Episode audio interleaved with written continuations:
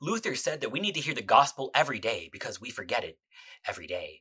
The law we remember, the law we will spend our whole lives trying to avoid because we forget the gospel actually confronts the fact that we cannot fulfill the law with the peace that is Jesus fulfilled the law for you and forgives you all your sins.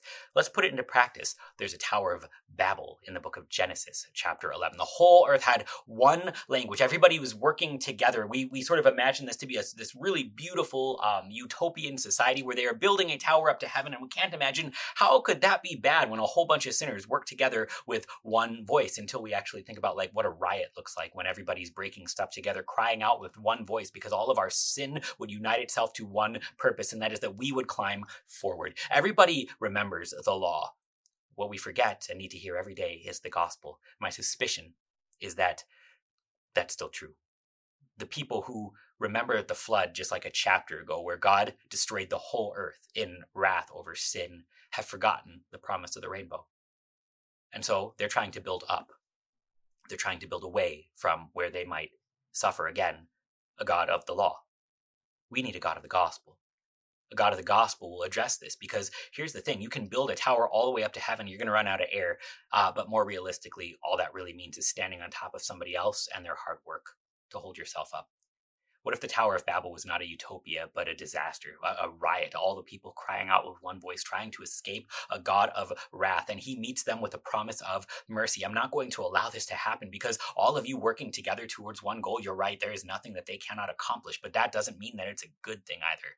That just means that there's one person left standing on top of everybody else saying, I am the tallest and the closest to heaven, but they still won't be there. So God, in his mercy, he confuses their language. He disperses them among the earth that he can preach to them the gospel that they need to hear every day. It's safe down here, even in the midst of sin and misery and decay, because God has promised not only will He never destroy us again by a flood in wrath, but He has met our sins with the blood of Jesus to cover them, to, to forgive you, to promise to be with you, even in this vale of, of, of tears, this, this dark, dark valley of the shadow of death, that He would lead you through, that you would fear no evil, for the Lord is with us. His rod and His staff, they shepherd us. God is with us in the midst of all of our sin over and over again, forgiving us. He often even sets up a table in the presence of our enemies with a chalice on it that runneth over full of the blood of Christ to forgive us all of our sins. The Tower of Babel is a story of what happens when all we can think about is the law. We will do our best to build something perfect and it will never actually work. So God, in His mercy, spares us the desire. Uh, he confuses the language and then He preaches to us each in our own tongue